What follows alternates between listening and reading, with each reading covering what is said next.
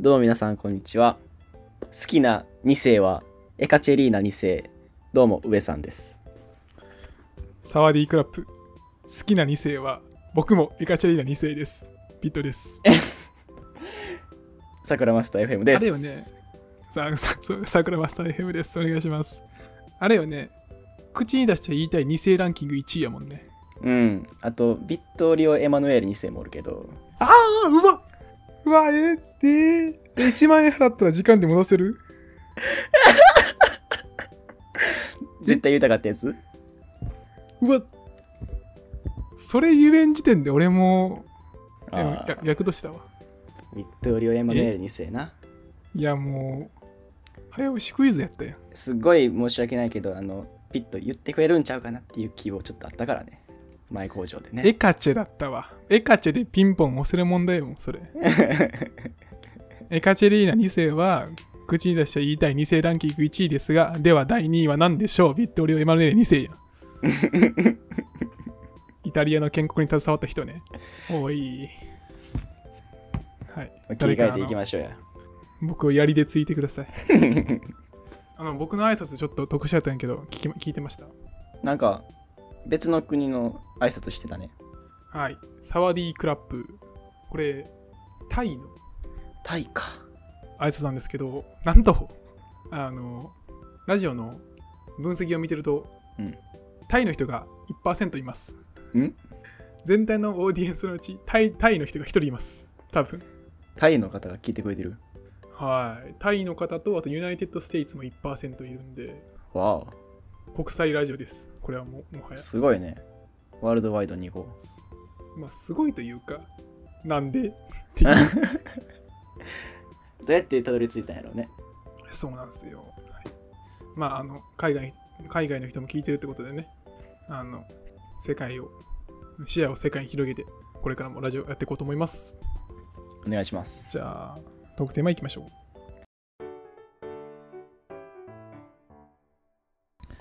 選んでいいっすか？あ言いたいやつ言いたいやつ行く日にするか。そうしよ先先言いたい？僕でいい？うあー、じゃあ先言っていいっすか？じゃあ。言いたすぎていいよ。たまらないんで。いいよ。あの、無の議論とは何であって何でないのか。いやこれね結構テーマではあるよね。分析してきたんですよ。あありがたいこれは。そうなんですよ。っていうのも、まあ、我々のメインコンテンツである無の議論ね。かっこ2回やけどね。今後、将来何の役にも立たないけど、今この瞬間が楽しいと思うためだけの議論ってのがあって、うん。まあ過去2回ぐらいしたんやけど、その時に無の議論を出せるようになりたいうん。みたいなうん。話を上さんから聞いて、うん。僕は得意な方だったんで、あ何が無の議論なんかってのが分かればいいんじゃないかなと思って、これまでの無の議論を整理したんですよ。うん特徴をつかんできましたのでお教えしたいと思います。ありがてあのまず特徴というかこれ無の議論かどうかを判断する方法が一つありましてそれが、うん世界でそれを課題として意識した人が100人以下である問題ですね。え誰調べこれ？これ僕僕なんですけど あの前回さセミは自分が孵化した場所でどのようなマウントを取るんかっていう議題をうん。誰誰が考えたことあるんやって話で。はいはい。これ確実に100人以下なんですよね。全国もう全世界でね。そう。これまあ一人っていう風にしたかったんやけど本当にやばいやつはやっぱこういうの考えちゃうんで100人以下としました。うんうんうん各国に1人ぐらいの割合でおるかもしれんっていう計算ですね。フェルミ推定ですこれ。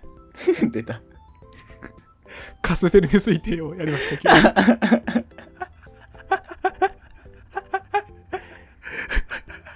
はい。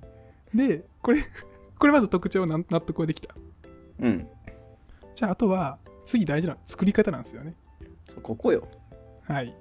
それは、よくある 5W1H に対して、通常考えられない主題を設定することなんですよ。うんうんうん。この、例えば、セミは孵化した場所でどのようなマウントを取るのかって話で、うん。まあ、どんなマウントを取るんかっていうのは、まあ、問いとしては別に普通なんよね。そうですね。なんか、まあ、学学歴マウントとかさ、うん。なんかいろんな言葉あると思うから、なんかいろんな形のマウントが存在するんで、うん。どういうマウントがあるんかなってのはあるんやけど、うん。セミが孵化した場所でっていう主題の設定は、まあ、通常考えられないよね。そうね。マウントっていう術語には人っていう主語が来るもんやと思ってたもんね僕はそうなんすよ。いいこと言いましたね。で、さらに、じゃあ、その主題をずらすってどういうことなんかっていうと、僕は3パターン持ってきました。おお一つは擬人化すること。うんこれセミのタイプよね。セミはマウントを本来取らないかもしれんけど、セミがもし人間やと仮定してマウントを取るならどうだって話。はいはいはいわかりやすいで、そう。もう一個は、えー時間軸的不可能性ですね。はもし僕があの戦国時代にいたら的な話。ああー豊臣秀吉が現代にいたらとかそういう話だそうそうそう。それも、まあ、考えたことあるかもしれんけど、あとはそのね、主題の設定の仕方とか、うん問いの設定の仕方によっては、まあ、通常考えられないことが起きるよね。うんうんうん前世まあ、界豊臣秀100吉が、そう、豊臣秀吉が、まあ、飲食店でバイトしたら、どんなことをするんかみたいな話をね。はいはいはいはいはい。あとはまあ空間的不可能性。うん。あの魚が山登りするときにどんな配慮をすべきかとかね、うん、ああなあはあはあはあはあはあはあはあこの3つを考えればいいんですよ。もう一回おさらいしましょう。主題ちょっと。はいおさらいしましょう。擬人化。はい。であとは時間軸的、うん、軸的不可能性うん。まあで結構不可能なものが多いよねそうっすね。であとは空間的不可能性ですか？そうそうそうそう。はいちょっとじゃあ、例出してみていいですか？お願いしますで、一緒にちょっとやってみましょう、これ。はいで、ここで大事なのは、主題の方を設定すればいい。うん今自分がハマってるものとか、うん今目の前にしたものをやればいいんで、かわいいぬいぐるみですはい。カワウソのぬいぐるみを僕手元にあるんですけど、うんカワウソという主題を設定して、まあ、どんな問いをやるかっていうと、まあ、カワウソが動物学校にいたらスクールカーストのどこかですね。ああこれは擬人化だ素晴らしい。これ擬人化ですね。はいはいはいはいまず、スクールカーストのさ、分類をしてもいいかもね。何、何類何類があるかみたいな。うーんバイシャシュートラみたいな感じやな そのインドのな、階級制度な。知能交渉の可能性もあるけどね。何やったっけな。江戸時代の階級制度ね。プライドなんや。えまずじゃあ、うん。スクールカースト最上位の、うん。その、まずスポーツ、運動部に入ってて、男女分け隔てなく、そうやね。男女分け隔てなく、結構大きい声で、うん。教室の後ろで、うんあの、おしゃべりしてるグループ。うんうんうんなんか部活はバスケとかサッカーのイメージがあるな、バスケ、サッカー、スポーツ系でリーダーとかしてしてますね、多分。うん部長とか。かっこいいなかっこいいなうん。あとは、まあ、休み時間も結構ちゃんと勉強することがね、あはいはいはいはいありますね。あとは、ちょっとまあ、思春期独特なんかな。うんあの、同性と一緒におしゃべりするタイプのうん人。うん女性は、女女まあ、女性は女性同士で、男男子は男子同士でみたいな。うんで男子の中でも、大きい声でふざけ合う人と、うんゲームとか読あの本とか趣味の話をひそひそするグループがあると思うんですよ。はいはいはいはいはいはいまあいろんな中で、あのカワウソというのはどこら辺に位置づくんかなって。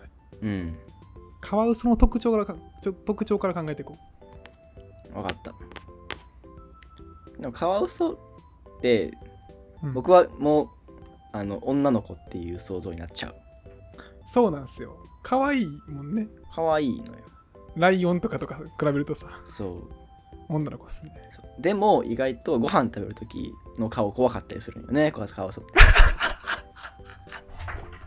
いかつい食べ方するんよねあの子 あー、うわ、そうそうそうそう。そうなんよ。だからそう二面性のある子なんよねカワウソって。確かに。僕ね、そうなってくると、あの、女子同士で仲いいグループにいると思うね。うんうんうんうんうん普段はなんかまあ、ほわほわほわほわ日常のたわいもない話をしてないけどご飯食べるときはいかつい顔になっちゃって 他でしちゃダメよって同級生に言われるんですね。うんうんうん。私たちの前やからいいけどって。あるね。これありますね。でもやっぱそう。あとはまあ基本ずぶ濡れなんでうん。あの端っこに席が固定されてます。あの目悪目悪い子前みたいな感じで。廊下に近いとこにいつもおります。ちょっと上さん好きな動物ない？いやシンプルに猫やな。猫ね。猫猫どうなんやろね。猫のどの道要素を取ってくるかよ。王道ってどうなんやろね。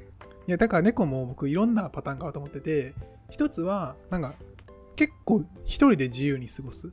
うんうんうん。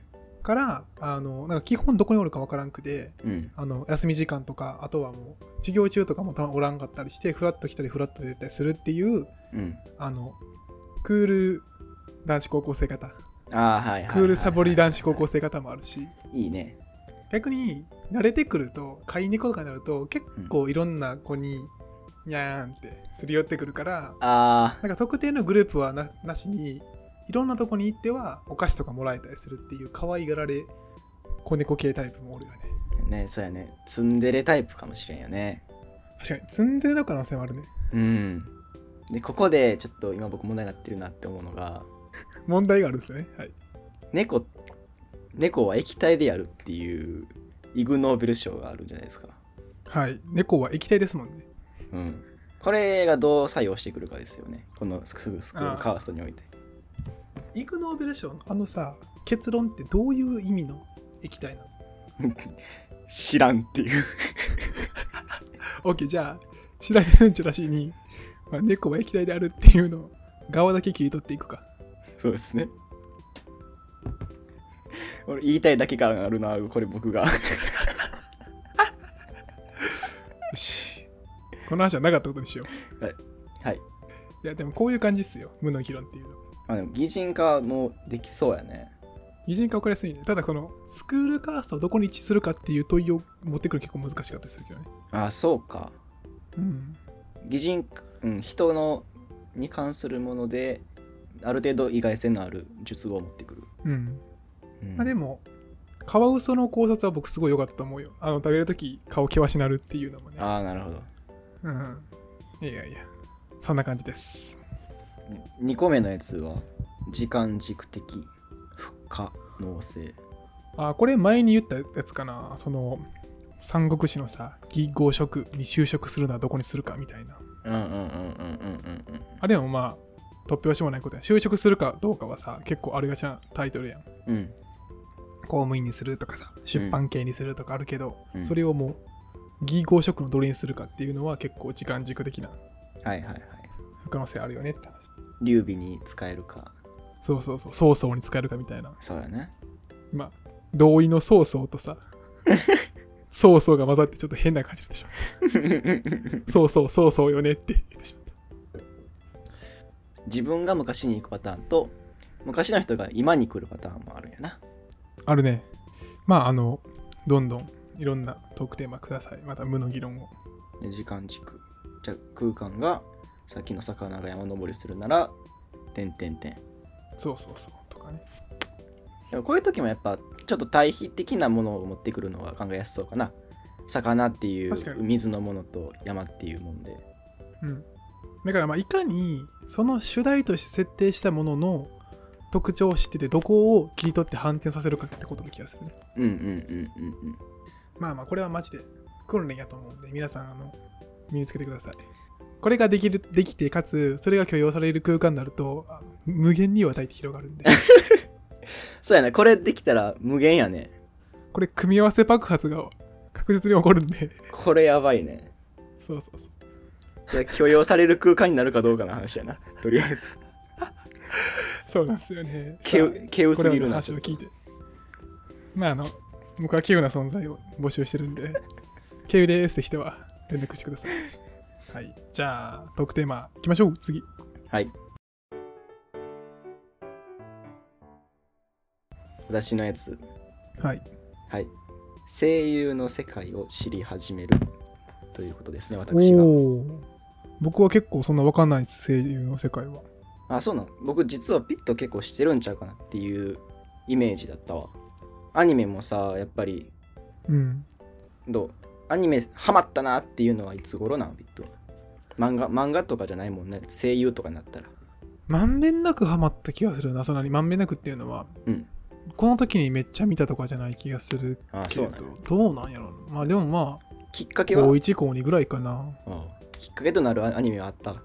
いや、ないけど、なんか深夜アニメ系のラノベ系のはいはいはいアニメが好きやった。うんうんうん大体男の子がモテモテなんやけど、ああるあるやねあれ僕結構好きでしたね。うんうんうんそう僕僕がなんかアニメをなんか、あ面白いなって思い始めたのこれ大学入ってからね実はねあ、そうなんや。え、それは何？もともと好きやったけど、より強くなったっていうイメージ？いやそんなに僕自分からアニメ見ようっていうのもなくてあそうなの？ほんまに友達にこれ面白いよって言われて。え？っうん。って言ってあなったのかな。うんうん、僕が最古でこれめちゃくちゃおもろいな。自分でなんかそのわアニメって面白いんや。これ毎週見たいなって思ったアニメは中学生の時に見たプリズンスクールだわ。おい、今波形がえぐいことになったって、あとで直さんとなくなった。あー。これやわ。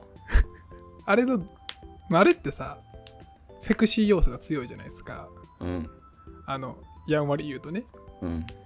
どこに、どこに金銭に触れたいや。ストーリー性？セクシー性？うん。まあ中学生やからな。まあ言わ、ずもがな皆までは言う。皆まで言わんけど あーでもごめん、ちょっと上田さん、はい懺悔していい？どうぞ僕さっきラノベ系好きって言ったじゃないですか。はいラノベ系だと、そういう要素もあるんで、まあ僕は言わずもがらです。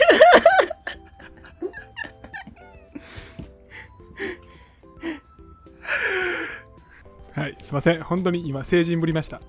全然僕もそういう目的で見てました。そうなんかクラスのそうさっきのカーストも出てきたけどプリズンスクール、うんまあこれは誰かに言われたんじゃなくてなんか自分でなんか面白いやんって言ってたまたまテレビ見てて思っててうん。でおもろいなと思いながらさその次のはまだかなとか思いながら学校行ってたらさその、まあ、クラスで一番の、まあ、人気者がねうん。急にそのプリズンスクールのネタをなんか喋り出してんって誰にとかでおもなくお。はい、はい。そこに僕が反応できてはい。「おお知ってるやん」って言って仲良くなったのが嬉しくてめっちゃいい話やね、それ。うんそうでそこがあって高校の「これおもろいよ」が弾丸論破だなおー、弾丸ナンバー、マジ名作ですね。ねこれはね僕がピットに見た方がいいって言ったやつやっけ？そう。言われてみて、やっぱあれは、まあ、いわゆる伏線系なんかな。そうだね伏線系の面白さを初めて知ったのはあそこで僕今でもあのマインド持ってるね。伏線系のものが好きってのもある、うんうんうんうん。でなんか大学生になってなんかサブスクとかもメジャーになってきて。で一時期サブスク入り入り委員会してたもんね。してたね。1ヶ月入ってはまあ考えてやめてみたいな。うん。UNEXT とか入ってたもんね。やってたね。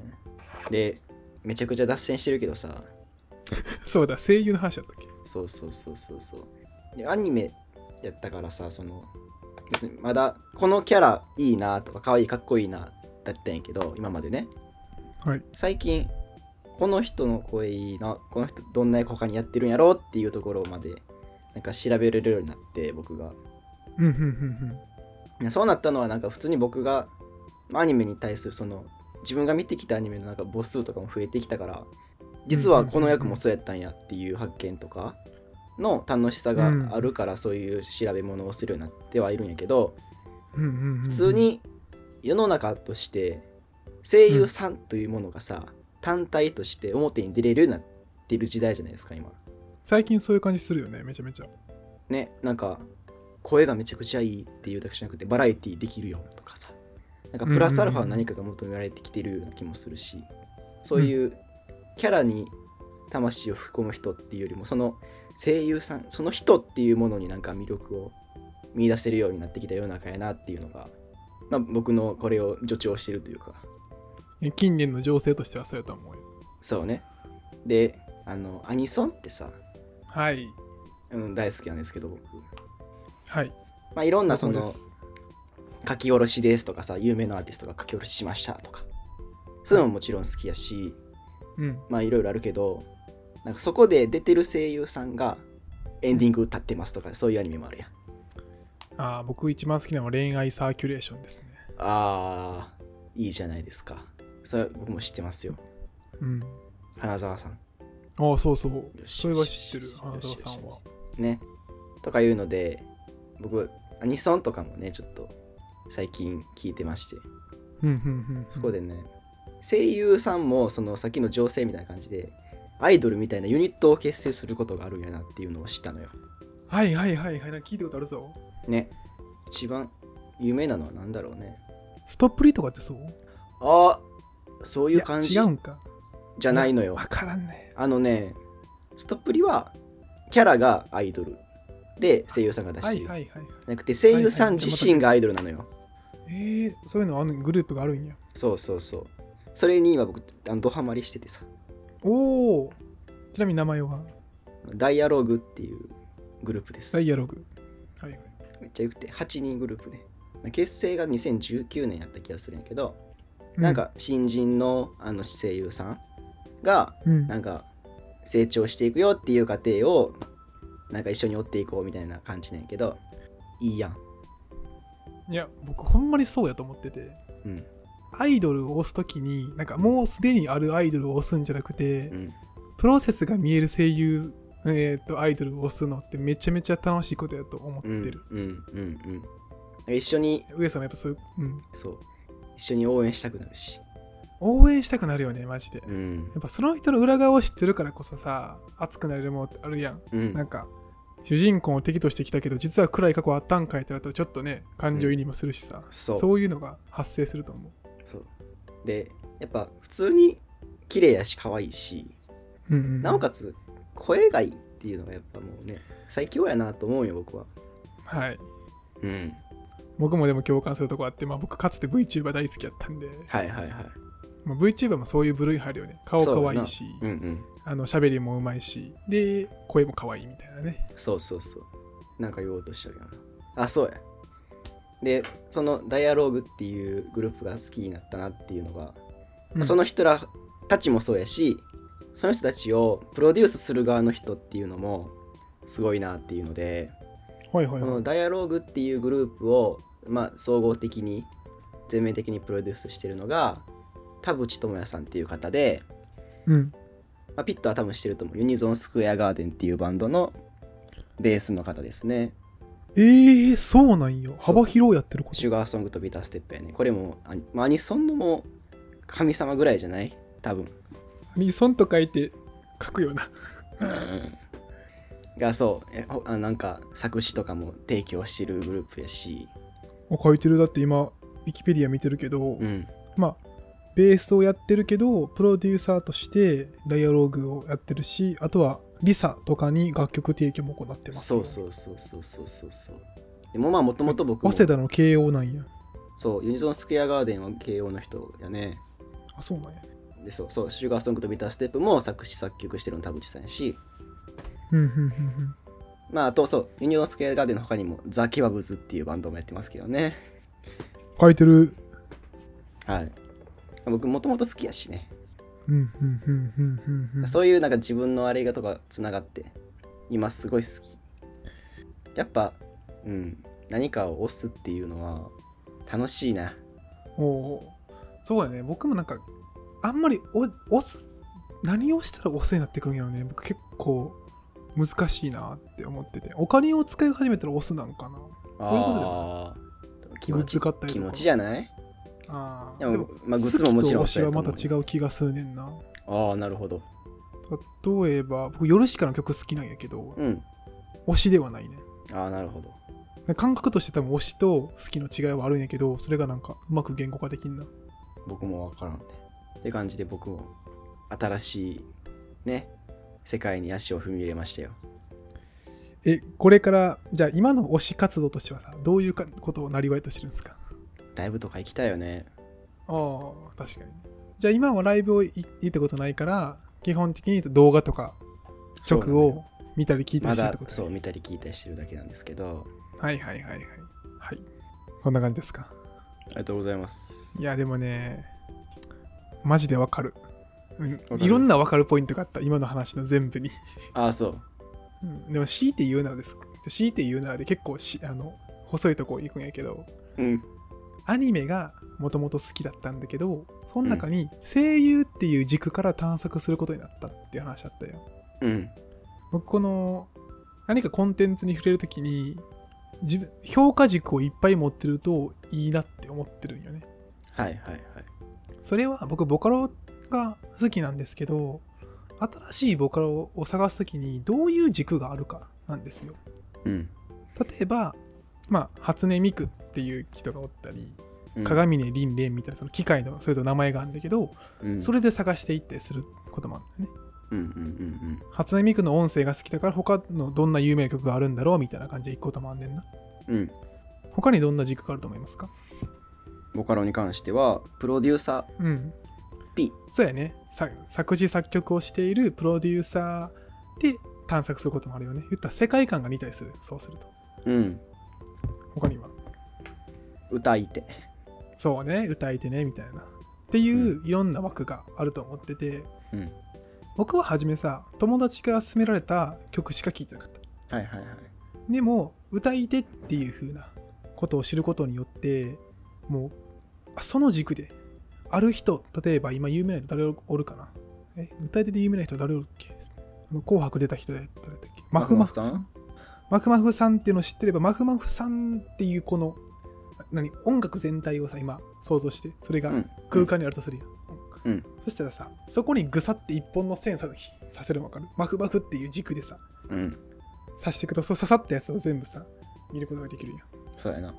あとはあのプロデューサー例えば有名なのはオレンジスターって人結構有名だったりするけどそうやね。あの明日の夜空とかね人なんだけど、またそれもさ新しい軸がピッてさ弾けるの分かる、わかる空間に対して。っうん。ていうのでいっぱい空間にこの何槍をさせるとうん。新しい曲の広がり、何広がりが大きくなるなって思ってて、うんうん。上さんの中ではそのアニメっていう中に声優っていう軸を持ったのはすごいいいなって思ってますね。おすっごい分析してくれまして。いえいえそんな感じですか？はい。はい。もう一個ぐらい行こうかな。じゃあ次、上さん選んでもらおうかな。よっしゃどれにしようかな。よし。カラッカラッとじゃないね。ガラッと。変わりましょうか、はい。今あれが。人生の大切なことを気づかせてくれた入道雲。おおちょっとこれは私的な表現ですね。ー、激アツな話で、僕、まあ大体メモ書いてるんですけど、激アツ。その話題リストの中に。中ほぼめ、ほ 普段はさ、その構成を書いてんだよね。うん。さっきのその無の議論の話で言うと、まずはなんか特徴の話した後になんか作り方の話をして具体例の話してみたいなこと書いてるんやけど、うん。この中身はほぼポエムです。得意なやつやん。よかったやん。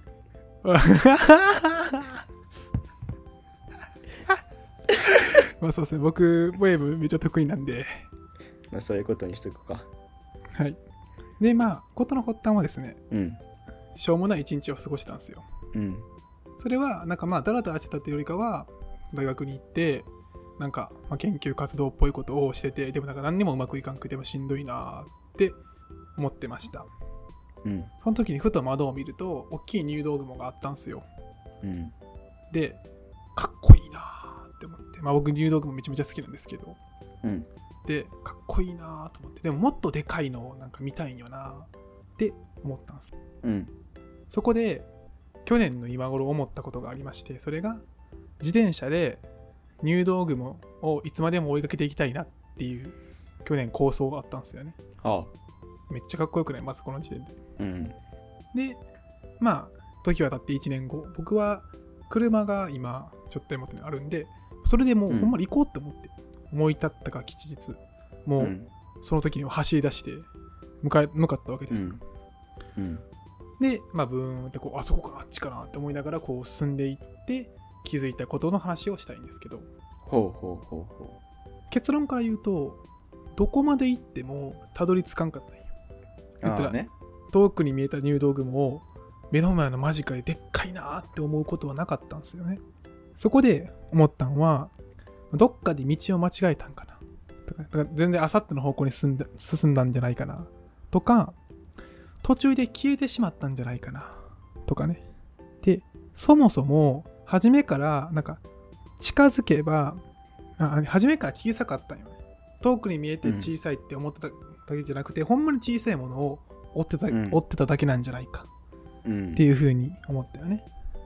で、もうやめようかなと思って道帰り道の方に逆転したら後ろに大きい入道雲がまたできててうん。で僕はまたはじめそれを追いかけていつの間にか初めの場所に戻ってきてたよねうん。これすごい詩的な表現やなと思ってなんか目標があった時にそれに向かって進む時ってさなんかうまく目標達成できんかったら道間違えたんかなとか途中でその目標ってもう無意味なものだったんじゃないんかなとか初めからなんかしょうもない目標だったんじゃないかなって思う瞬間もあると思うねんなうん。で振り返って初心に戻ったら見えてきたりすることもあったりするねんなうん。うん。って言って僕はまた来年もこうやって雲を追いかけるようになるんだろうなって思ってはあはでまあ年を取ってもこうやって入道雲を追いかけれる人になりたいなっていうふうに思った話ですねあ。すごいね。この情緒やばないそうだね。感性よ、感性。そうちょっと僕泣いちゃったもんえ？感動して僕のこのか僕の感性に感動して泣いたもんうんだってな、雲追いかけても形変わらんの。当たり前やんって言ったらおしまいやもんな、これ。うん。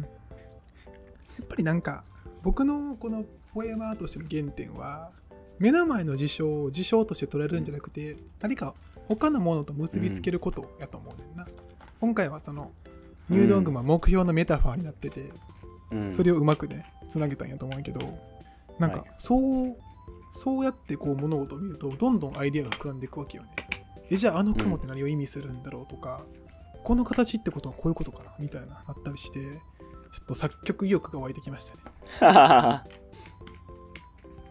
僕2023 23の抱負にうん。作曲するってのがあるんですよ。おおこのテーマで作ってもいいなって思い始めましたね、ー。ね。まあ、そんな5分6分の曲を作らんと作りたいと思ってないんで1分とかでもいいんで、なんかうん。曲作れたらいいなって思ってるんですけどんいかんせんね何をしていいかが全くわからなくてポエムだけ溜まってくれんだ作詞はできてる。でも今はそのまあいろんなギター弾いててめちゃめちゃこれよく出るなみたいなコードの流れがあんねんな多分それコード進行って言ったりすると思うけどうん。まあそれをそのままパクってきてうん。いい感じでやややれたらいいなって思ってますねはいはい。上さんってポエマー気気質あるっけ？僕はポエマー気質。うーん。なないんじゃね？でも、あ小学校の時に書いた詩ってあるやん。あはいはいはい。あね。ああいうああいうのはすごいなんか周りの大人からは高評価だった気がするね。おー多分ね上さん素の感性が結構ポエマーなんじゃない？ほなんかこの目の前のことを見た時にあこれってなんか〇〇さんが喋ってるのかな？みたいなこの優しさにあふれるポエムを書いたんじゃない？うあどうやろどういうのを評価されたや僕が覚えてる詩が2つあってさ。ろめっちゃいいいいな。1個は小学校1年生の時のやつね。うん。なんか新聞に載ったよそれがなんか。えー、朝日新聞？いや地元の新聞ですけど。それから全国紙は無理か。すまんすまんすまん。なんか家の庭でカマキリとハチが喧嘩してて、うん。僕はなんやろ。ハチがカマキリを捨てさして勝つんやなと思ってみたけどカマキリがハチを食べちゃったと、おう。へえ。なんか意外なこともあるんやなみたいなシーンなのよ。おーこれが僕の最古のシーンね。最後の詩ね。うん。上三詩の。もう一個はあれね詩を書いてる時の自分の話やけどね。え？もうこのえ？メタメタによメメタ的な視点ってこと？なんか今詩を書いてるけどなんか窓から入ってくる風はどこから入っどこの国から来たんだろうかみたいなそんな詩を書いた気がするわ それ何年生？でも小学生やったと思うよや、それは僕でも高評価するもん。なんかそうその風にとの乗せて僕の詩届かへんかなみたいな話で終わった気がするわええお前。感性えぐ。もともとでも文章書くのは好きなんか得意な方ではあったと思うわうん、そうなんや。読書感想文とかも僕好きな方やったしねああ、僕嫌いやったな。なんか。で今なら読書読書感想文めっちゃ書きたいねうんうんうんん。でもなんかもう当時マジで嫌いやったから、あらすじ書いて出したもんもうあるあるよ小学生あるあるよ でも文章がさ、構成終わってるからさ、うんその、本の前半の方だけめっちゃバーって書いて、えー、足りん足りんってなって最後急に結論バーンって書く。最悪な読書感想文出した。いや、でもやっぱりそういう時もその本からさやっぱこうこうなんやなって思いましたとかさなんかじ、やっぱ自分の話に持っていくのは大事よねやっぱりそうやね、確かに。自分にどう転用するかみたいなとこが、読書感想文とか大事だったりするかもね。うんいやいや、上さんの才能が 開花してたんですね。えちなみに枯れたそれとも今でも全盛期？いやーなんか最近は文章書くの嫌いやけどな 嫌いなんや。もはや。嫌いやけどな難しいないやいや。まあそんな感じっすね。とってもいい話でした。ほっこりほっこり。最後半どっちもいい話で終わったね。じゃあエンディングいきましょう。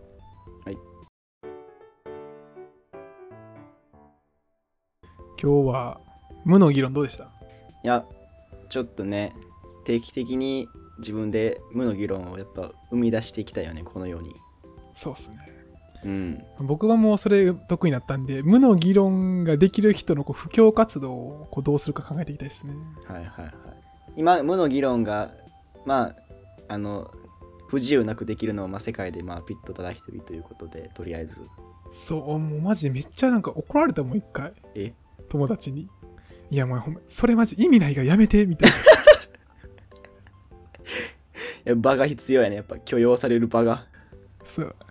もし、これがこうだったら、どういう話するかなみたいな話したら、いや、それ意味なくないみたいな。思んないし、みたいな。だってそれ大喜利せんとあかんのでしょみたいな言われてさ。うんそうやないや、まあ、そう。いや、大喜利をせんとあかん気はするかもしれんだけど、もうんうそう言っちゃうと大喜利になっちゃうよ。うんうんじゃじゃじゃ真面目な話もしながら大喜利もして OK っていう場所を僕は提供したいのに、うん大喜利やんみたいに言われたら、ごめんってなるやんって。いやこれを許容してくる人おったらもうすごいよこれ即座に囲い込まんとあかんな。うん ABCD 包囲網。D もあった？わからん。何やったっけ、そもそも。え？なんか歴史というかなんか社会のイメージだけどね。なんか、経済、せ経済制裁じゃなかったっけ？どっかの国が、うん。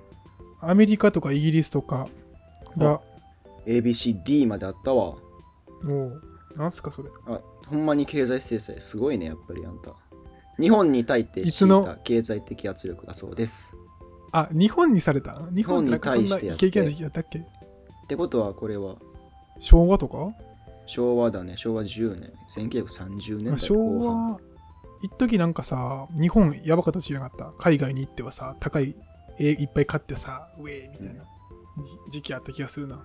ほ超円高だった時とかかな。うああ A A は何でしょアメリカ。う B ブータン。え？え？ブータン。アメリカとブータン。ブータンイギリスやね。ブリブリトン？C、C、C、チャイナ。ああいいですね。D D 難しいね。D, 難しいね。だって英語で D D じゃないもんこれ。D は。え英語で D かもしれんけど日本ー。日本で D ではない。ディアゴスティーニ。毎週集めるんか。ディアゴスティーニってシーンもあったよね。あれ魅力的やったよね。うん。で、D は何ですか？D はダッチオランダらしいですねえ？あ、オランダなんや。オランダってその時頑張って強かったんや。あんまりイメージなかったな。ね。ちょっとエンディング長くなりすぎたんやけど。はい。じゃあそんな感じで終わりましょうか。桜マスター FM は大学院生2人が日常でほっこりしたことを話し合うポッドキャストですまた次回も楽しみにしてくださいありがとうございましたありがとうございました。